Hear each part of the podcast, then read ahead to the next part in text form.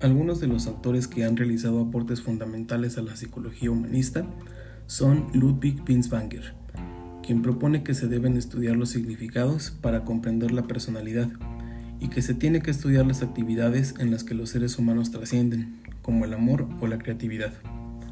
Otro autor importante es Rollo May, para quien la principal característica de la psicología humanista es que se aumente la conciencia de las personas respecto de su propia existencia para que así puedan tener experiencias reales.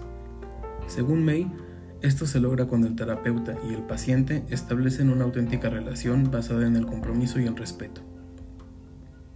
Abraham Maslow, quizá la figura más importante del movimiento humanista, sugiere que las personas, todas, son excepcionales y que por eso hay que mirarlas no como lo que son, sino como lo que pueden llegar a ser cuando logran autorrealización.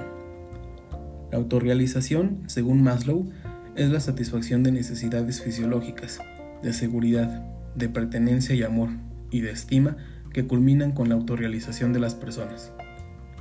Por último, está Carl Rogers, quien ha sido considerado como uno de los psicólogos más importantes. Su aporte es la terapia centrada en el cliente, Roger sugiere que las personas poseen los medios para la autocomprensión, para cambiar el concepto de sí mismos, sus actitudes y comportamientos. El terapeuta tiene una confianza absoluta en el cliente y rechaza un papel directivo.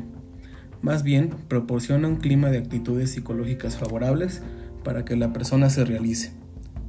Estas actitudes psicológicas favorables incluyen la empatía, la autenticidad y la congruencia por lo que el éxito de la terapia está más determinado por el terapeuta que por la técnica.